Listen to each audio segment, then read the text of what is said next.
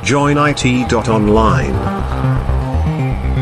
Vítam všetkých poslucháčov pri novej časti 2.4 podcastu Joinit. V tejto časti si porozprávame o nových Inteloch aj o tom, čo sú to vlastne super počítače. Dnes je 15. november 2021 a za mikrofónmi sedia Matúš, Vlado a Dušan. Čaute. Čauko. Čau, čau. Musím povedať, že som šťastný za kamaráta Figa, lebo si to pekne povedal 2.4 podcast, časť 2.4. Je, on musí byť šťastný teraz a ja tie. Vieš, plníme, plníme želania poslucháčov. A aby bolo jasné, tak e, minule sme vlastne dostali takú výtku, e, že keďže to je 16-ková sústava, tak by sme nemali hovoriť 24, ale 2-4. Čím pozdravujem takisto svojho profesora informatiky na vysokú školu, ktorý tiež hovoril v pohode 24. Ja to stadiaľ mám.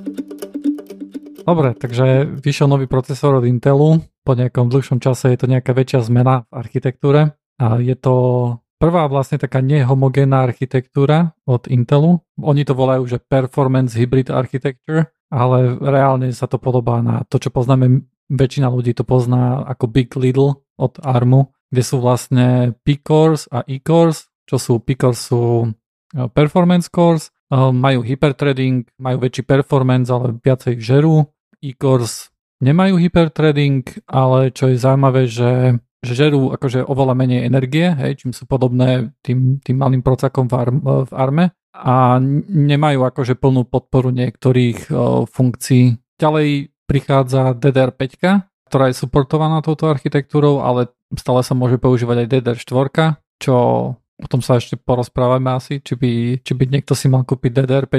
A AVX 512 čo je vlastne taká funkcionalita Intelov, ktorá je už veľmi dlho akože na trhu a nejak sa nepoužíva. Teda aspoň v Linuxe, v GCC, tuším sa by default nepoužíva kvôli tomu, že keď to používaš, tak príliš to zahrieva procesor a znižuje to vlastne performance aj ostatných taskov, ktoré popri tom bežia. Hej. To AVX 512 to sú nejaké 512 veľk bitové vektorové funkcie hej, toho procesora. Tu nám myslím si, že by default, nie som si celkom istý, je to pri, pri tých procákoch vypnuté, kvôli tomu, že tie e-cores nepodporujú AVX 512. Áno, áno, to som tiež čítal, že, že síce povedali, že budú to podporovať, ale štandardne to nepodporujú. Musíš to softverovo zapnúť a je na to potrebné vypnúť tie úsporné jadra. Áno, čím prichádza že performance, lebo tie jadra tým pádom nemôžeš používať. A na čo sa to používa? Prakticky na nič. Zatiaľ a, a už sa ani nebude. Hej, akože, nie, ono to má akože, ono to má funkciu, keď pracuješ s nejakými veľkými vektormi, ale kvôli tomu, aký to mal vlastne impact na performance, tak reálne akože mnohé kompilátory by default to nepoužívali. Hej, to znamená, že je, je celkom možné, že máš počítač, ktorý za celý rok nepoužil AVX 512, kým si nespustil nejakú špecifickú aplikáciu, hej. Ja neviem, ak som si, ak si to dobre pamätám, tak mám, mám pocit, že táto inštrukčná sada bola, akože prepadla z z high, compu- akože high performance computing sveta, čo bol ten Xeon Phi alebo niečo také, tak to volal ich. Akože je to rozšírenie už existujúcej inštrukčnej sáde.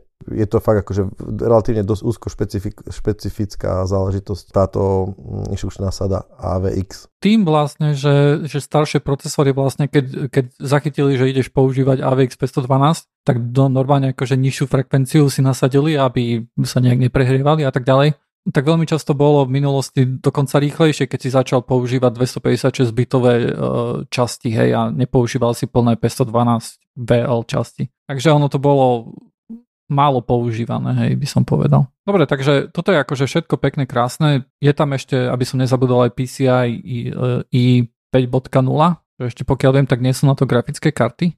Alebo disky, alebo vlastne nič. Zatiaľ skôr nič, hej celkom skok, nie? Lebo však len nedávno sme oslovali, že je tu PCI 4. Áno, áno. A, a dokonca som nedávno čítal, že PCI, že PCI 4 e, stále nie je akože celkom využitá, hej, že tie grafické karty cez to neposúvajú tak rýchlo dáta, ako by mohli, kvôli nejakým akože veciam a je tu 5, ale akože však prečo nie?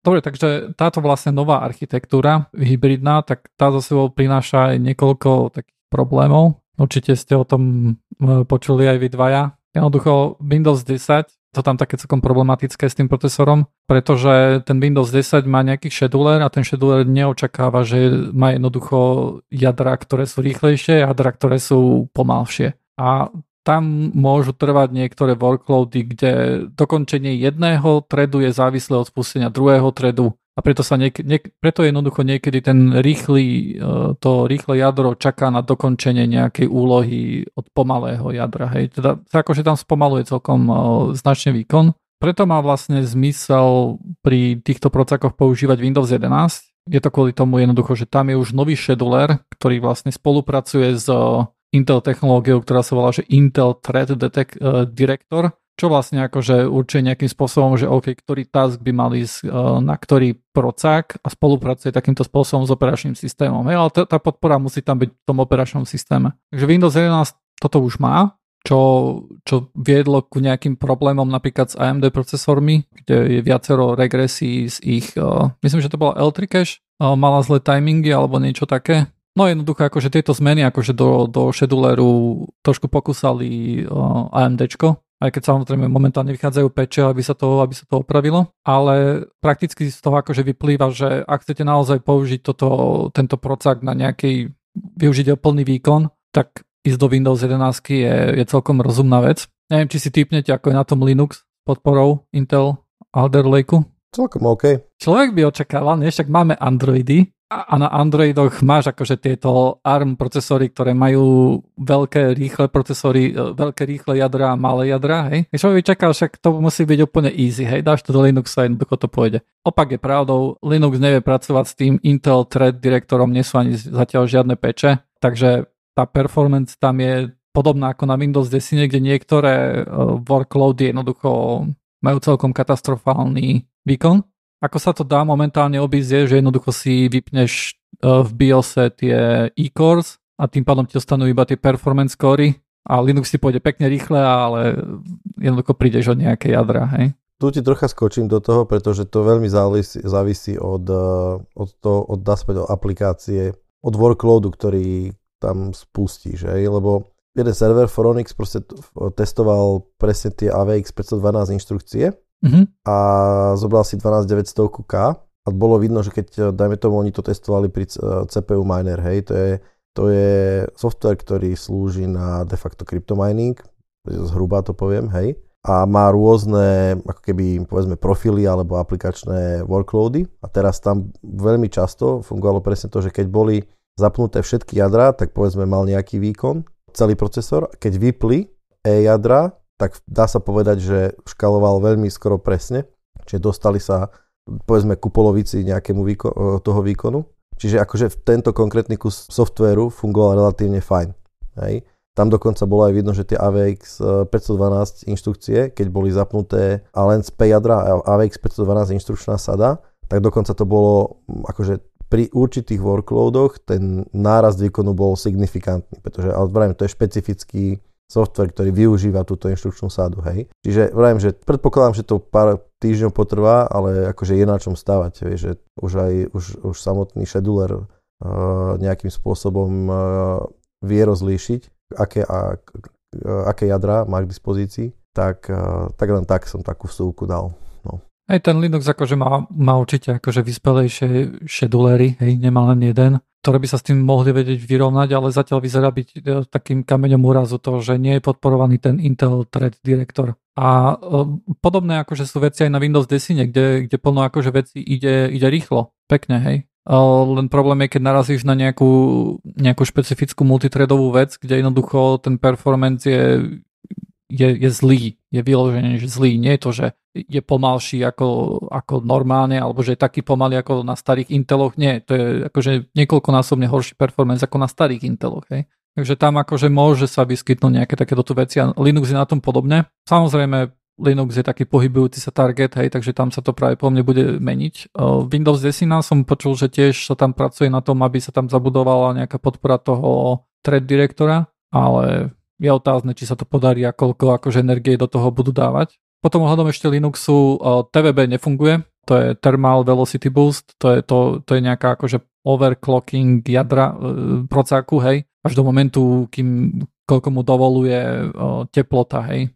Jednoducho povedané, som pod 80 stupňov, pridám plus 100 MHz, hej, a snaží sa akože vybuchať e, z, toho chladi, z tej chladiacej sústavy, ktorú má to maximum. Toto na Linuxe e, zjavne nie je funkčné, a Ale máme aj dobré znamenie, že VMD funguje, teda MD-Rate vie pracovať akože s touto architektúrou, nie je tam s tým žiadny problém. Ako je možné, že vyjde nový procesor a na svete máme v podstate dva operačné systémy a polovica z nich teda z tých operačných systémov nie je pripravená na ten procesor. To je akože celkom dobrá otázka. Celkom ma zaujímalo napríklad aj, či, či Windows 11 vyšiel tak skoro kvôli tomu tu, aby ešte tam boli nejaké tlaky napríklad zo strany Intelu, že hej, vydajte Windows 11, aby jednoducho sme mohli vydať mi tento procesor, hej. Keďže keby to vyšlo na tú Windows 10, tak by to bolo asi celkom celkom zlé, hej. Tu musím ja napríklad povedať, že ako sledujem mailing listy v kernelove, mm-hmm. nie že by to bola moja pravidelná zábavka, ale sem tam sa k tým, k tým niečo dostane, tak tu som celkom prekvapený, pretože obyčajne Intel s predstihom Áno, posiela peče. Posiela peče, akože dosť pekne si pripravuje, pretože myslím, že to sú, akože, je to súčasťou jeho PR, že produkty, ktoré dodá na trh, sú pripravené na použitie, hej. A v tomto konkrétnom prípade mám pocit, že to tak asi nebolo že je tam ešte dosť veľa roboty. Ale mám pocit, že trocha by som ho akože ospravedlnil ten Intel. Je to dosť veľká zmena, ktorá sa teraz deje, čiže veci okolo treba dosť odladiť. Myslím si, že aj oni nerobili taký zásadný alebo nejaký taký rozsiahly testing, uh, aby, aby podchytili všetky možné prípady a tak ďalej. Čiže myslím, že niečo sa udialo, ale je tam ešte dosť veľa prác. Ale každopádne som prekvapený, mám pocit, že nešlo až tak veľa pečov do jadra, čo sa týka Alder Lake ako by možno mohlo. Je otázne, akože, či to bolo nejaké biznis rozhodnutie, alebo či jednoducho sa tak sústredili na tú Windows 11, alebo či to jednoducho potrebovali vydať čo najskôr, akože ťažko povedať, ale väčšinou akože minimálne ten, ten Linux je celkom dôvod podporovaný od Intelu, čo, čo teraz nie je tento prí, prípad. Uh, špeciálne myslím si, že nejaké VM, keď celkom trpia, e, keď akože pustíš to na Linuxe, takže tam ten performance môže byť celkom zlý niekedy. Ďalšia vec, poďme sa pozrieť na na, teda, na celkový výkon, hej, lebo sme si povedali o tom, že aká je architektúra a tak ďalej a všetko by to bolo akože pekné, krásne, nejaký posun dopredu, hej, nejaké zložitejšia architektúra, ale keby bol výkon na prd, tak by to bolo, vieš, aj tak by to nikto nekúpil. Našťastie výkon je celkom dobrý, konkrétne tieto Picory majú v Cinebench R23 má 2000 bodov single core, pre porovnanie M1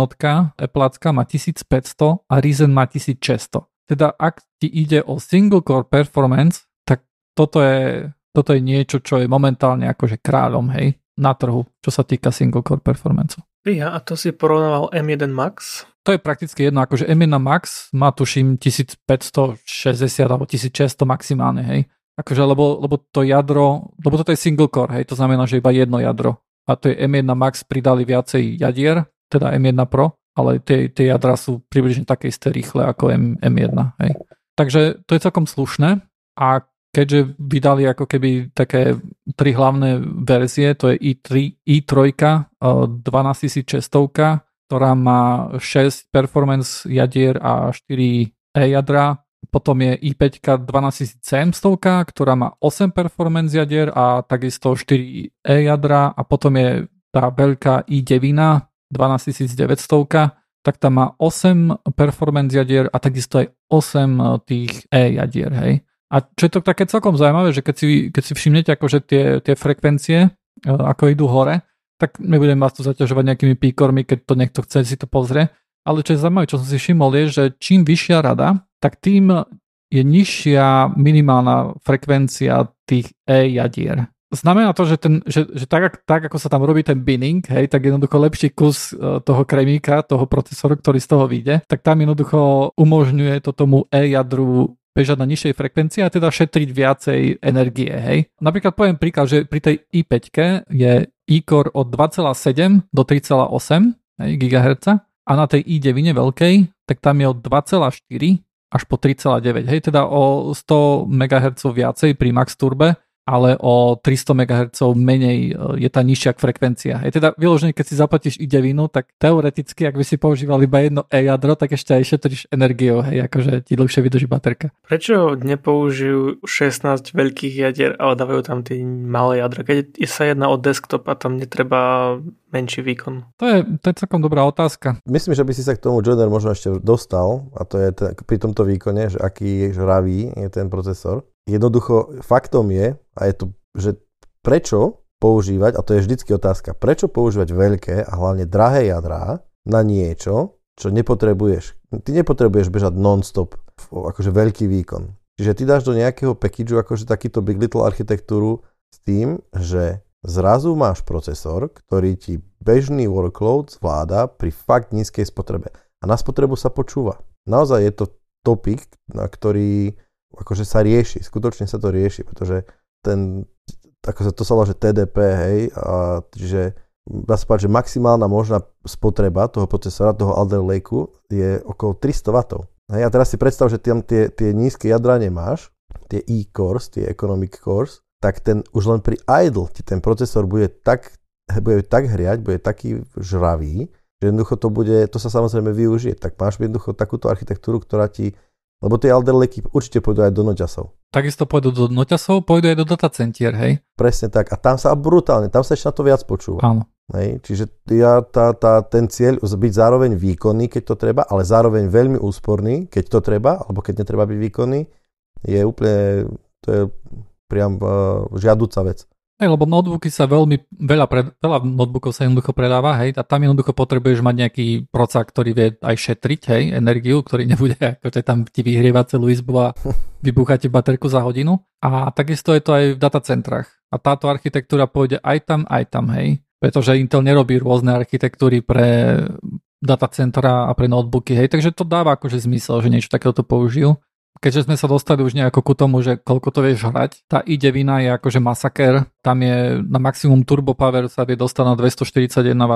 Len procesor. Len procesor, áno, že to nie je celý systém, hej, alebo čo. Ale nejaký base power je tam 125, čo nie je až také zlé. Už, už tá i5 je na tom podstatne lepšia, tam je 190 W maximum turbo power, čo nie je akože až taká katastrofa. A tá i3 je na 150 maximum turbo power, čo tiež nie je nejaká katastrofa. Relatívne si to zober, vieš, pretože o i3 hovoríme ako o procesore, ktoré, ktorý nie je nejaký tráž asfaltu, hej, povedzme, ja neviem, ako to mám ináč povedať. Proste máš, máš tri kategórie, samotný procesor je vynikajúci, na, na 90% ľuďom to úplne stačí, možno menej, hej, možno 70%, jednoducho to stačí ale máš jednoducho i5, i3, i9, alebo 7, i9 a teraz si zober, že pre Intel je i3 low end. To pôjde do consumer sféry, do, do nízkych noťasov, do nejakých officeov, officeových desktopov a tak ďalej.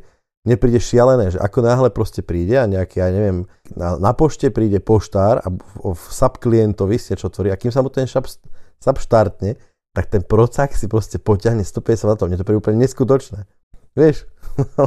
Budeme o tom ešte, budem o tom ešte hovoriť, ale Hej. sú určité časy, keď jednoducho ten procák ide fakt, že na takéto tu vysoké čísla, ale napríklad to, čím sa vlastne Intel aj tak veľmi chváli, hej, akože čím akože veľmi reklamuje, aspoň ja som to tak nejak vnímal, je, že gaming, hej, e, že toto je najlepší procesor na gaming. A pri gamingu tie, tá žravosť nie je až taká zlá, pri hrách nevyskakuje až do takýchto tu obrovských čísiel, ako pri nejakých syntetických testoch alebo napríklad pri nejakom renderingu a tak ďalej. Takže tam to nie je až také zlé. A vyložené napríklad tá i5, hej, myslím, že pri nejakých hrách to malo okolo 130 W alebo koľko čo, akože nie, nie je katastrofa, hej, ku tomu akože aký výkon ti to dáva. A keď to porovnávaš napríklad s nejakými procesormi od AMD, tak uh, je to porovnateľné, hej, nie je to úplne uletené. V tom bežnom móde to určite konkurencie schopné, aj z pohľadu toho priemerného alebo priemernej spotreby. Dobre, tak poďme na gaming, to je posledná časť a tam Intel momentálne je kráľom, vyhráva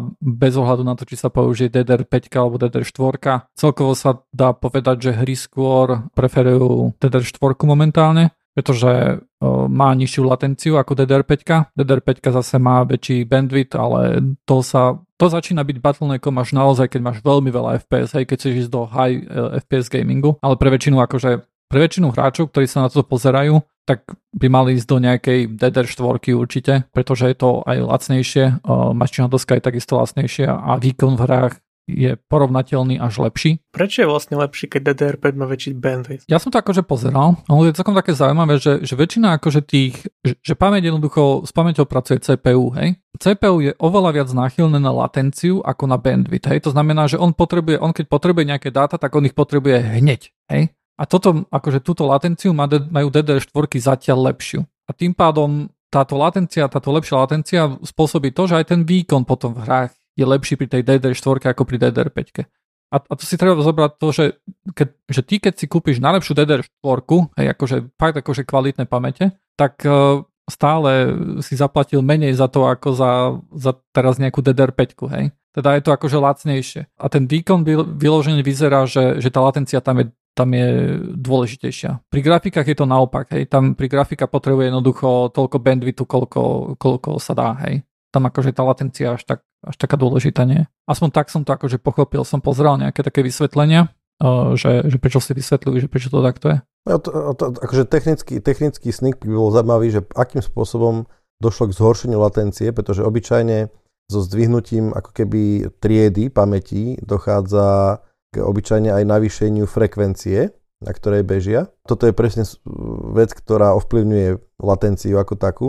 A v tomto prípade tiež myslím, že došlo k zvýšeniu frekvencie, na ktorej, base frekvencie, ktorej, o ktorej sa pamäte odrážajú. To by bolo celkom zaujímavé pozrieť sa prečo. Lebo akože môj komentár k tomu, že prečo latencia podstatná, to máš niečo také, že málo kedy potrebuje procesor celú pamäť. Hej? Čiže tam by sa ten bandwidth, dajme tomu, uh, hodil. Aby jednoducho dáta, ktoré ty potrebuješ k sebe dostať, ti pretekli veľmi rýchlo.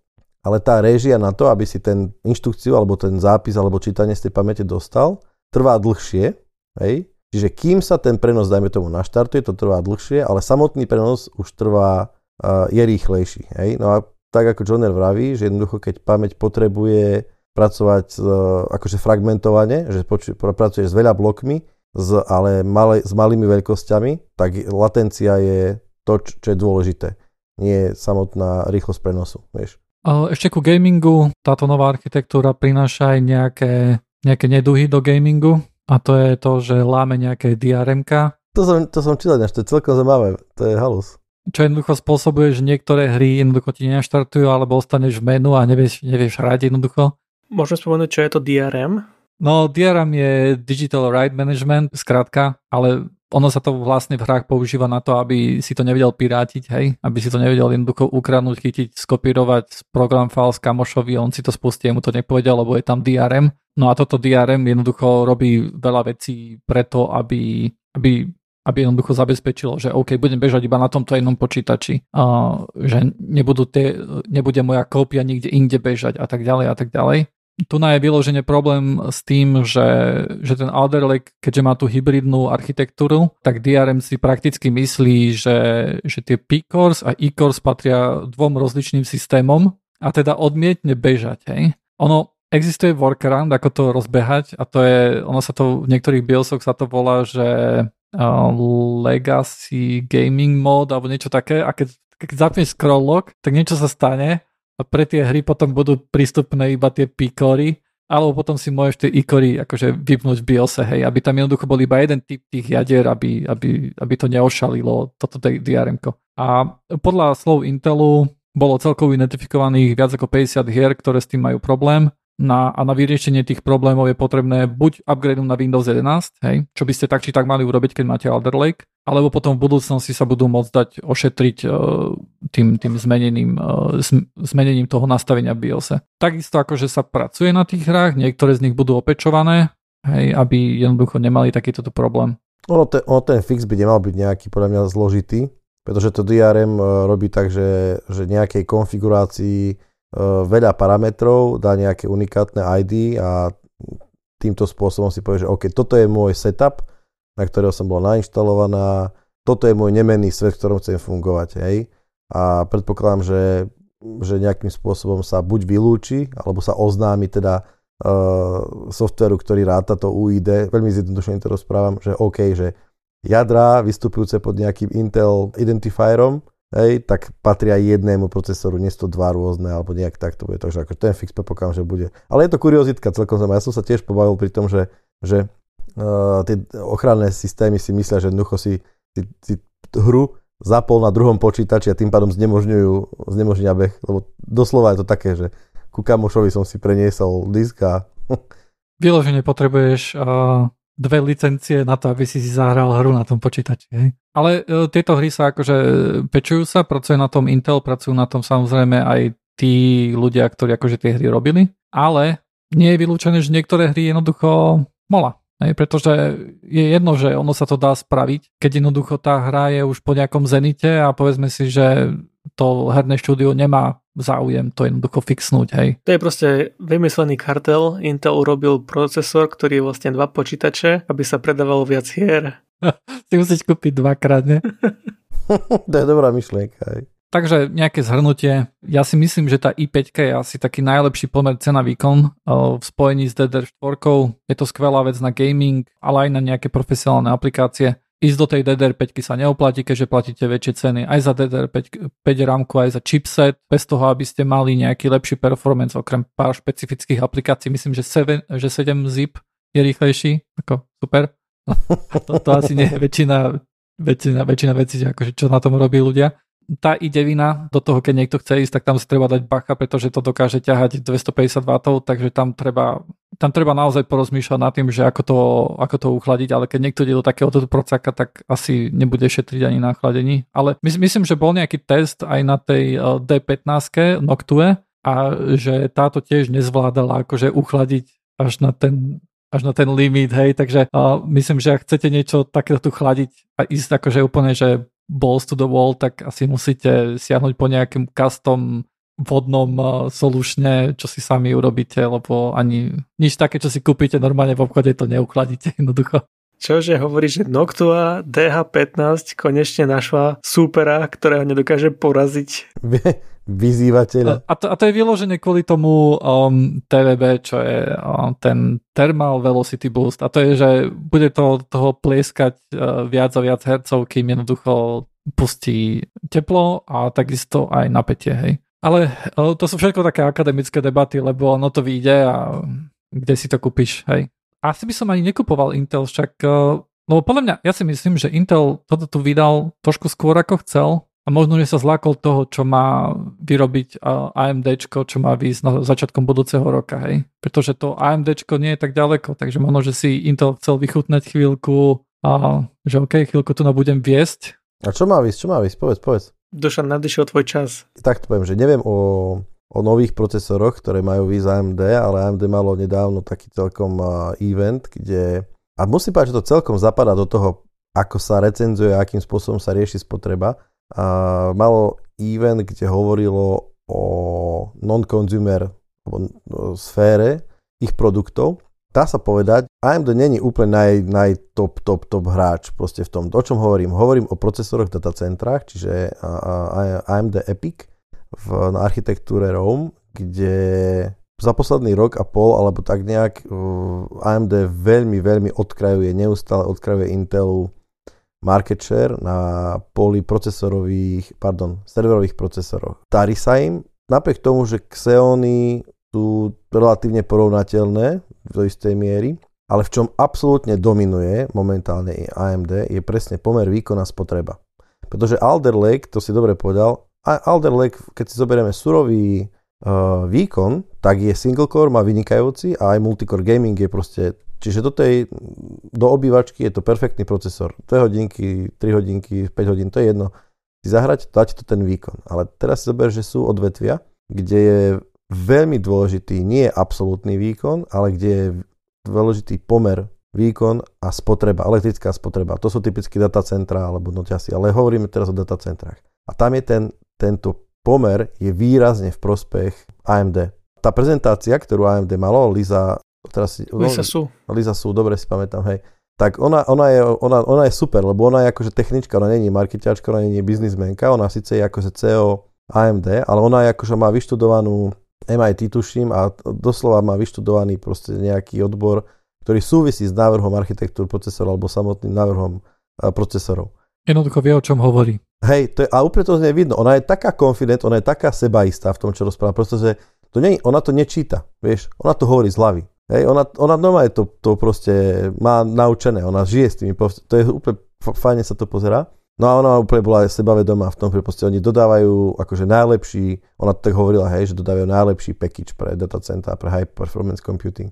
A súčasťou toho packageu teda je procesor AMD EPIC, ktorý má milión jadier a akože nie milión, úplne proste 64 jadier. Je, má veľa proste kešky. Je to výborný procesor, pretože dodáva veľký výkon, ale zároveň má parádnu spotrebu. A okrem toho dodávajú, alebo začali dodávať, alebo nejakým spôsobom predstavila aj AMD Instinct, čo je vlastne prebalený Radeon do zase high performance computing sféry. Čiže grafická karta, dá sa povedať, ktorá je robená tak, alebo je architektúra, aj software, aj firmware je upravený tak, aby nebola dominantná, alebo nebola jej výkon najviac viditeľný v tom, čo robia grafické karty, čiže aj v akcelerácii videa, respektíve v akcelerácii uh, nejakého renderu alebo 3D proste engineu, ale je to skôr určené na uh, matematické výpočty, pretože sa proste nejakým záznakom prišlo na to, že grafické karty sú v tomto fakt veľmi dobré.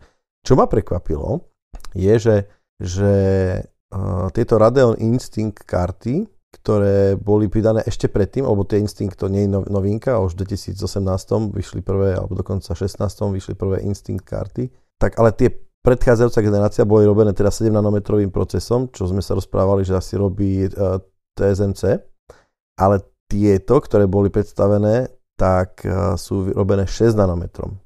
Čo treba povedať je, že tu už sa jedná o grafické karty, ktoré akože si parádne potiahnu. Čiže tam je úplne bežná spotreba 500 W dokonca až 600 W, kde, keď karta akože je v píku. Hej, a tam ten prechod, akože zdá sa, že 7 na 6 mm je, nie je veľký, ale v skutočnosti je to povedzme 15%. Hej, čiže je to dosť. Stále sa to oplatí, hlavne keď sa uvažuje o tom, že, že to jednoducho budeš mať v, presne v datacentrách, kde ti to pôjde non-stop a kde tá úspora elektrickej energie môže byť signifikantným signifikant, ako keby mať signifikantný podiel na tvojich nákladoch. Hej? Akože zaujímavé, začal som troška zaujímať, že čo sa teraz tak aktuálne ráta, povedať, povedať troška možno, čo to je high performance computing. V princípe je to akýkoľvek počítačový systém, ktorý sa odlišuje výkonom od, bežný, od bežného, tak je to definované, hej, od bežného počítača. Obyčajne sa to deje tak, že dosiahnutý ten výkon je dosiahnutý paralelizmom. Hej. Čiže dá sa povedať, že možno existujú jedinci, ktorí majú doma štvorprocesorový systém, nejaký workstation, kde má 4 sokety a má to človek v tom 4 epiky, tak dá sa povedať, že toto už je super počítač. Hej, lebo je to o triedu, o nejaký akože viditeľný margin, je to, je to nad, mimo konzumerské, mimo bežného poč- výkonu počítača. Teda to HPC je ako keby, že super počítače? Hej, High Performance Computing je v princípe všeobecný názov, prostriedkov, hardwareu a softwareu, ale hlavne teda kľudne hardwareu, kde sa jedná o super počítače v princípe. A super počítač je definovaný tým, že dáme tomu, videl si také, že super počítač Raspberry Pi. Hej? A to je to, že keď máš, dáme tomu, 8 Raspberry Pi, tak to už sa odlišuje istým spôsobom od bežnej Raspberry Pi, ktorú používaš, tak aj toto je, že super počítač, ale v tom vieš, akože je pravda, že to funguje, pretože ten, tých 8 Raspberry Pi, ktoré sú v klastri a rátajú, dajme tomu nejakú úlohu, má stále spotrebu 5 W, alebo ja neviem, 10 W, ale už to má celkom zaujímavý výkon. Čiže odlišuje sa to nejakým spôsobom od takého normálneho, bežného použitia tej, tej, tej maliny. Aby som povedal, aby som povedal nejaké zaujímavosti z, z pohľadu, že momentálne najsilnejší superpočítač na svete je superpočítač Fugaku, beží v Japonsku je, beží na ňom, akože po, poháňa ho 7,5 milióna jadier procesorov A64FX, čo je nejaká armová architektúra. 5 miliónov gigabajtov operačnej pamäti má, čo rozmýšľam, či to je, to je gigatera, to sú petabajty operačnej pamäte. Hej? Ja som tu rád, keď mám 500 mega miesta na harddisku. Možno aj oni sú radi, keď majú podobný problém. No a teraz, čo je zaujímavé, hej, a teraz príkon tohto uh, superpočítača je 28 MW. Čiže a teraz sa dostávam k tomu presne, že keď sa, keď dajme tomu hypoteticky samozrejme poviem, že teraz si predstav, že máš nejaký mm, superpočítač, ktorý, ktorý, ktorý používa na výpočty, dajme tomu tieto AMD Instinct karty a mal som predchádzajúcu generáciu na 7 nanometrov, ktorá mala spotrebu nejakú a teraz ja prejdem na 6 nanometrov a tých 15%, povedzme, že, ten, uh, že tá úspora energie je, je lineárna, tak vymyslím si, že tých 15% je neskutočne veľa. Hej? Zo, z, 30, z 30 MW príkonu je tých 15% strašne veľa. Takže sa to naozaj oplatí. Takže 50 tón menej uhlia treba, aby fungoval. jeden, jeden vlak, jeden vlak týždenne menej, super. No, uh, ja srdiečko zaplesá, lebo beží na tomto super počítači uh, Red, Hat, Red Hat Enterprise Linux, takže Linux. A je úplne normálne, tak to by som povedal, že je úplne bežné, ten, počet jadier je úplne bežný. Keď si zoberiem uh, zo stránky Top5.org uh, tých momentálne tie super počítače, tak prakticky akože sú to všetko jednotky, niekedy aj desiatky miliónov jadier. Čiže len tak prvých 5, hej. 7,5 milióna, 2,5 milióna, 1,5 milióna, 10,5 milióna a potom je tu na 5. mieste 760 tisíc jadier, ale je to epic, hej. tá, čo, skladba procesorov je tiež zaujímavá, Toto, ten tá prvý super počítač je ARMový, druhý, tretí v poradí sú eh, IBM procesory, Power PC, generácia 9, potom je tam štvrtý, počítač, štvrtý, štvrtý super počítač sú čínske jadra, to je v Číne a čínske vlastné jadra, teda čínske procesory, potom je tam Epic, Epic, Xeon a tak ďalej. Ale milióny jadier. A tým sa vlastne ten, ten, ten procesor samotný môže mať každý doma. Môže si ho kúpiť za 1500 dolárov a hurá, bude mať procesor. Ale tou obrovskou paralelizáciou sa dosahuje toho obrovského výkonu a tu sa dostáva akože povedal by som, dostáva zabrať aj teda tá softwarová časť, pretože už len e, režia takéhoto niečoho, hej, rozdeľovanie úloh, posúvanie jednotlivým úzol, úzlom, spájanie tých výsledkov a tak ďalej, to už dáva zabrať. Akože chladiť to celé, hej? Chladí to celé, presne tak, monitorovať to celé, robiť to všetko, všetko sa musí meniť a udržiavať bežiace samozrejme za jazdy. Čiže je to celkom akože veda. A v tomto high performance computing e, tak toto sú všetko super počítače, ktorých výkon je meraný, akože výkon procesorov, sú to fakt milióny. To sú akademické, government, uh, super počítače. Ale dá sa povedať, že nejak zistili sme, my ako ľudstvo a, a počítačoví a IT vývojári a inžinieri a vedci, že je výhodnejšie častokrát použiť pre tieto výpočty grafickú kartu, pretože jej procesor nie je tak všeob, nemá také všeobecné určenie, ako dajme tomu má CPU i architektúry x8, X, uh, uh, x86. Tak, díky. Hej, čiže pravím, že GPU boli niekedy, začali byť používané grafické karty čisto na to, na čo, hovorí, na čo ich názov hovorí. Čiže zobrazenie grafického výstupu, jeho akcelerácia. Zistil sa, že procesor nie je taký dobrý v tom a že je lepšie urobiť unifikovaný, teda um, separátny čip na riešenie videa, zobrazenie videa. Potom to prešlo na 3D engine a prešlo to potom na, na dajme tomu, encoding a coding videa. Ale tým, ako vyšiel ďalej vývoj, ako prichádzali CUDA jadra, ako prichádzal, prichádzala tiež paralelizmus do, na pole grafických kariet, zistilo sa, že keď sa napíše vhodne software, tak grafické karty dosahujú niekoľkonásobne uh, väčšieho výkonu ako uh, CPUčka. Pre niektoré tasky, hej, záležia sa jed, samozrejme od toho, že aký task máš. Tak, vrajím, že nie je, to, nie je to generálne, ale dá sa povedať, že, že keď sa správne napíše software a dajme tomu mám nejaké tasky, tak grafická karta vie byť výrazne výkonnejšia. A pre tieto účely, alebo na tieto účely sú presne určené tieto, dajme tomu AMD Instinct, Instinct, Instinct karty. Ich konkurenciou sú, dajme tomu, Nvidia eh, Quattro alebo Tesla. To sú králi jednoducho. To sú tí, ktoré sa väčšinou používajú, hej, hlavne vďaka kúde. Áno, hej, to, to sú programovateľné jadra, niekde, povedal by som, že niekde medzi CPUčkami a FP, no, e, programovateľnými poliami, tak tam sa nachádzajú proste grafické karty s vysokým výkonom, špecifickými úlohami, dokážu byť veľmi výkonné. A aby som ukončil túto HPC úvod, hej, môže sa ešte toho niekedy dotknúť, bude to veľmi zaujímavá téma. Takže na čo sa používa, na čo sa využívajú, že super počítače? Ja si pamätám ešte, mne Ocko mi rozprával niekedy dávno, že, že on si pamätá, že niekde v Nitre máme aj na Slovensku super počítač a takých super počítačov, ako možno ešte stále beží, ako my sme ho používali, je veľa. A tie rátajú meteorológiu. Jednoducho rátajú počasie, modeluje sa vývoj počasia, modelujú sa klimatické možno zmeny a tak ďalej. Dokonca sa ráta smog, akým spôsobom sa smog šíri, akým spôsobom sa ukladá, ako, akým spôsobom sa proti nemu, dajme tomu, bojuje. Hlavne sa toto všetko modeluje. Hej? Čiže to, čo by, dajme tomu, síce v, v počasí asi nie úplne, ale dajme tomu druhý veľký, mm, veľká oblasť, kde sa superpočítače využívajú, je uh, konštrukcie. dajme tomu mosty, lietadlá, materiálové inžinierstvo. Tam sa veľmi, veľmi využíva výkon superpočítačov kvôli tomu, že keby sa to nerobilo, nemodelovalo v superpočítačoch, tak by to stalo veľké peniaze. Bol by to v princípe nie úplný pokus omyl, pretože vždycky by sa akože nejaké hypotézy potvrdzovali experimentami, ale ne, mohlo by to byť dosť nákladné.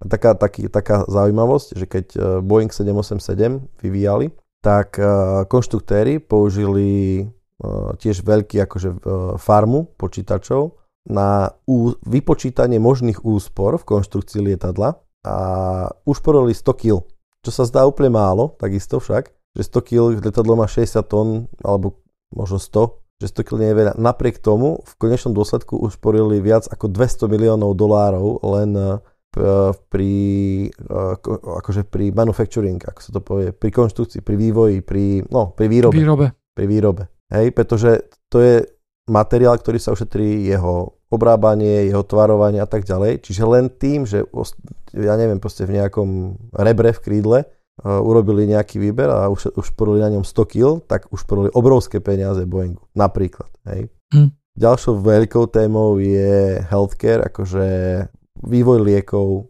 analýza DNA a jednoducho v princípe sú to všetko veľké, sú to všetko spojitkom týchto úloh je to, že pracujú s veľký, veľmi veľkými veľký, veľmi veľkým počtom premenných a veľmi veľkými objemom údajov, ktoré bežné počítače nie sú schopné správať. Nemajú na to miesto, nemajú na to výkon. Ak, ak, akože výkon by na to mali, ale trvalo by to roky. Super počítače buď dokážu pracovať s takýmito veľký, veľkým množstvom údajov, alebo ho veľmi v reálnom, povedzme, že v, v dobrom čase dokáže jednoducho dať nejaké výsledky. Napriek tomu, niektoré úlohy na nich trvajú stále týždne pracovať. Oni sú väčšinou používané na, na hlavne na nejaké veľké simulácie, hej, ano. simulovať niečo, že čo by sa stalo, keby toto, čo by sa stalo, keby toto. A čím väčšia akože presnosť chceš mať v tej simulácii, tak jednoducho tým je to náročnejšie, hej tá meteorológia, ako si povedal, to je akože skvelý príklad toho. Hej. Čím viacej chceš akože dopredu, tým viacej vecí ti tam do toho vstupuje. Vstupných premenných, presne musíš pracovať množstvo do toho modelu. Veľmi dobrým príkladom, napríklad si mi teraz pripomenul, je modelovanie, uh, dajme tomu, aerodynamických alebo hydrodynamických uh, obtokov. Hej, že mám, mám, ja neviem, most a chcem uh, akože namodelovať, ako sa bude chovať vo vetre. Bolo také video, jak sa proste rozkýval to je strašne známe, kde si v Spojených štátoch, že most rozkýval, proste, teda vietor rozkýval most a tu bol nejakých 60 rokoch. No má betónový, železobetónový most, celý rozkýval, pretože zle bol spočítaný, vieš. Hej, lebo sa nerátalo s tým, že ľudia ja chodia potom pešo. Že ho rozkývajú. On vlastne sa zrutil hneď prvý deň, keď ho otvárali, hej, lebo ľudia tam išli, sa prešli a on začal trošku vibrovať. A problém, akože ono by to nebol problém, ale problém je, že keď začne to vibrovať, tak ľudia začali ako keby proti tej vibrácii chodiť. Robili kontravibrácie. Robili nejaké, alebo, alebo v rámci tých vibrácií, akože neviem, ale jednoducho tým, že všetci sa takto zladili vlastne, ľudia, že všetci začali chodiť rovnako, dum, dum, dum, hej, tak ho úplne rozkývali. No. no tak ale napadol ma most. A toto je tiež veľká téma, že, že, že keď chceš robiť precízny aerodynamický alebo hydrodynamický model, tak tam pracuješ, lebo ty v princípe ideš na úroveň akože particle uh, density, vieš, že ty, ty vstupuješ do mierky, kde sa kde ťa zaujímajú sily na úrovni molekúl alebo fakt, že mm, prvkov. Hej? A tam tých je obrovské množstvo, každá má vlastné sily, s nimi pracuje a tie, takto, takýmto spôsobom tomu, a tam je presne potrebný výkon superpočítačov a grafických kariet a, a tak. Jo, no akože AMD Instinct uh, tu na určite hrá nejaké druhé husle oproti NVIDIA. Hej, vieme, že NVIDIA má aj celkom uh, veľa, veľké predstavenie vlastne týchto superpočítačoch. NVIDIA a superpočítače v budúcnosti bude skôr známa NVIDIA ako dodávateľ pre superpočítače, ako dodávateľ pre consumer sféru. Mm, uvidíme. Čiže tam majú veľké plány. Uvidíme.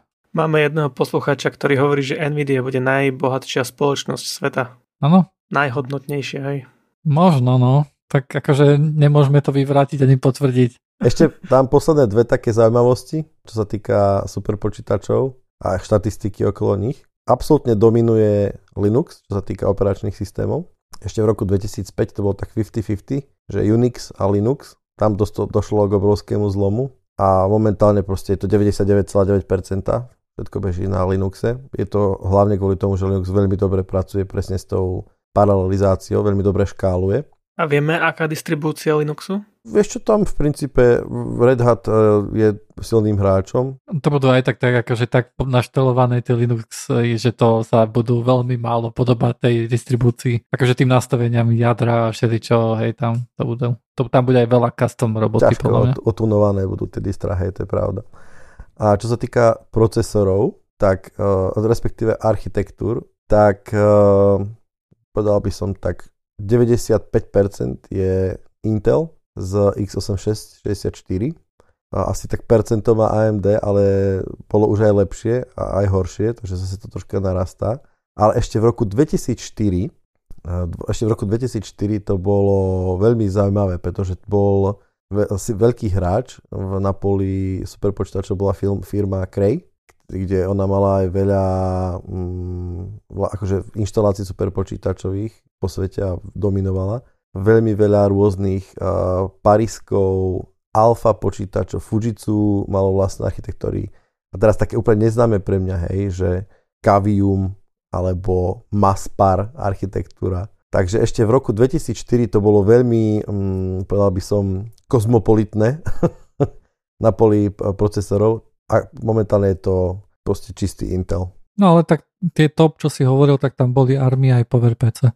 Hej, tak uh, tvrdím, že to je také Power, PowerPC je celkom hore, lebo však ako to sú dobré procesory a tým, že Intel je jednoducho dostupný, pravdepodobne to nebude až si veľký topik postaviť si taký super počítač na úrovni, akože nemusí to byť top 500, hej, ale vieš, proste super počítač.